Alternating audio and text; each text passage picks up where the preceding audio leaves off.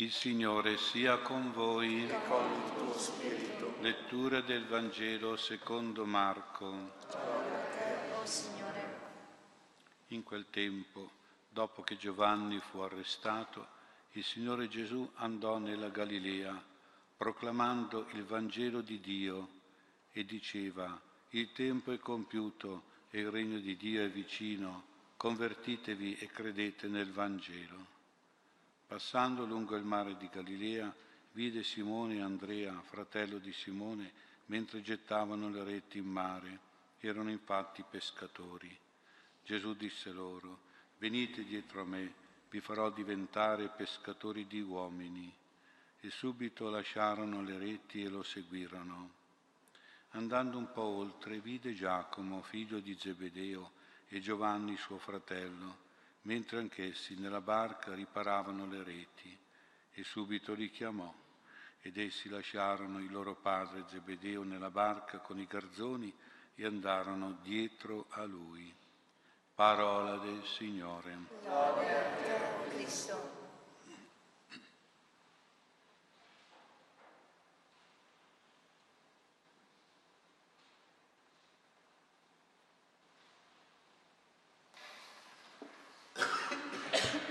Sia lodato Gesù Cristo. Il Vangelo si apre su alcune frasi di Gesù che hanno l'aspetto di un programma espresso in sintesi. Il programma riguarda la proclamazione del Vangelo di Dio. Andò nella Galilea proclamando il Vangelo di Dio. Ora la proclamazione si fa prima di tutto e soprattutto con le parole, ma non solo con le parole, ma anche con l'aspetto del viso, del volto, che veicola, riflette il messaggio delle parole. Ora la parola, il messaggio che Gesù proclama, si chiama Vangelo, Vangelo di Dio. E bisogna che noi andiamo un po' alla radice verbale di questa parola, che altrimenti ci sembra uno scritto, un libro vuoto, senza particolare senso. E invece il senso è importantissimo, il senso di questa parola Vangelo. Vangelo è una parola di origine greca, perché il Vangelo è stato scritto in greco prima di essere poi tradotto in latino e poi in italiano. La parola Vangelo, passando da una lingua all'altra, ha subito delle trasformazioni che ne hanno un pochino coperto e anche cambiato poi il significato originario.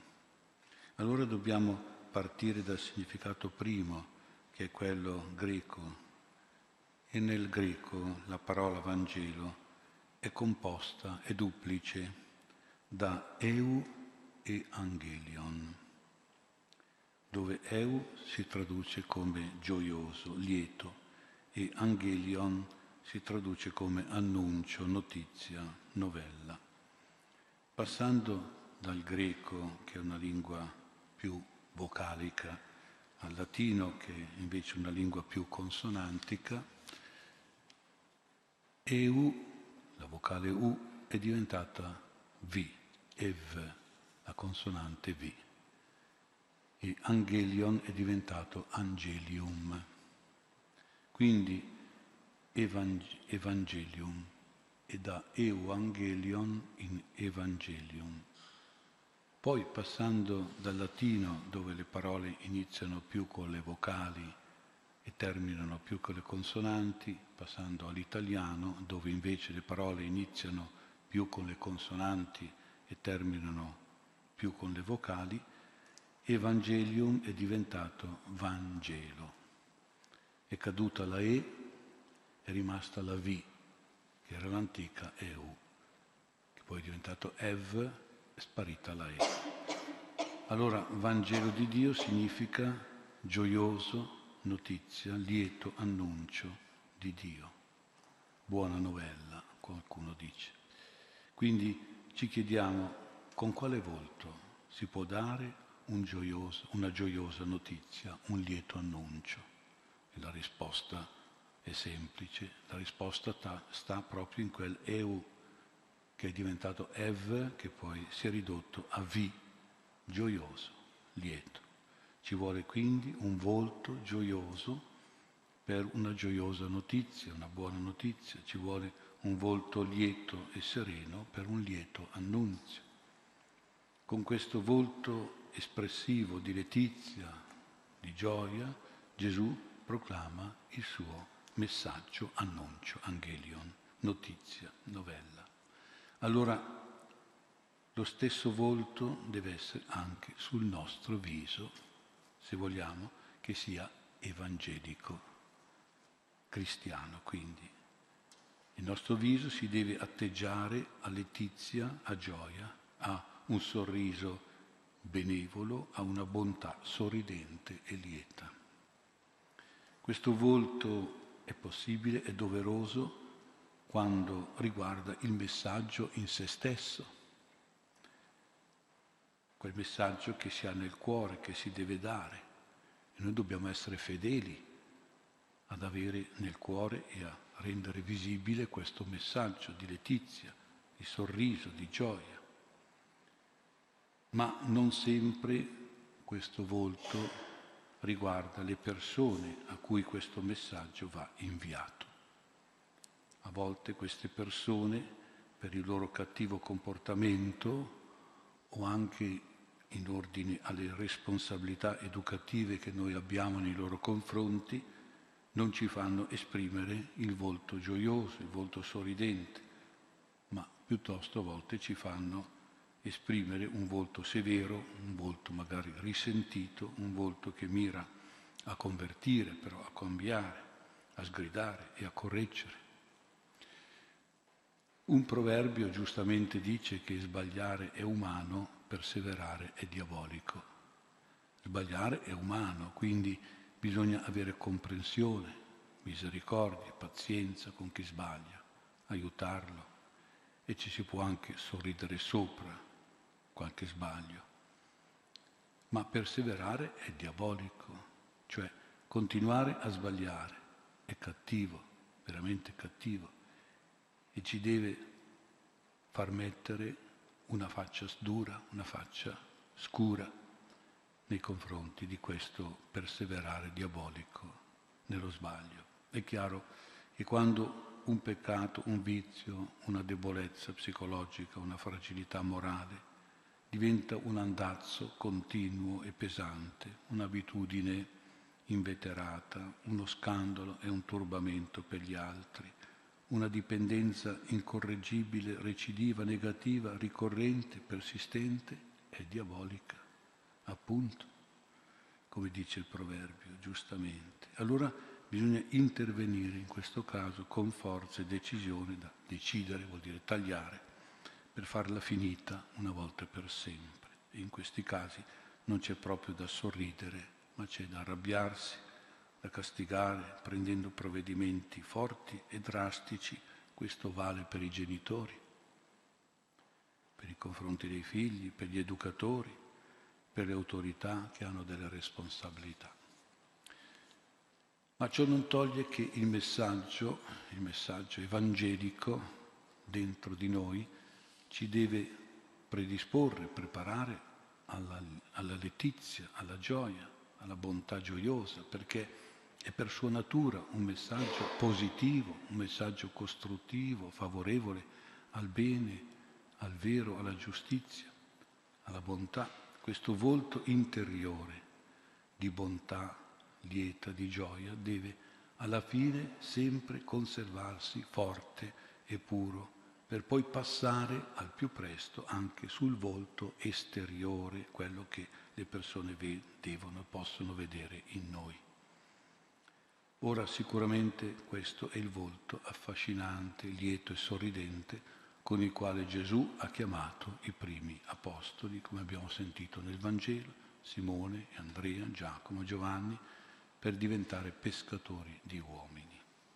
Il volto della bontà sorridente, del sorriso buono e lieto ha convinto gli apostoli a lasciare il lavoro, gli interessi, gli affari, il padre, le amicizie dei garzoni.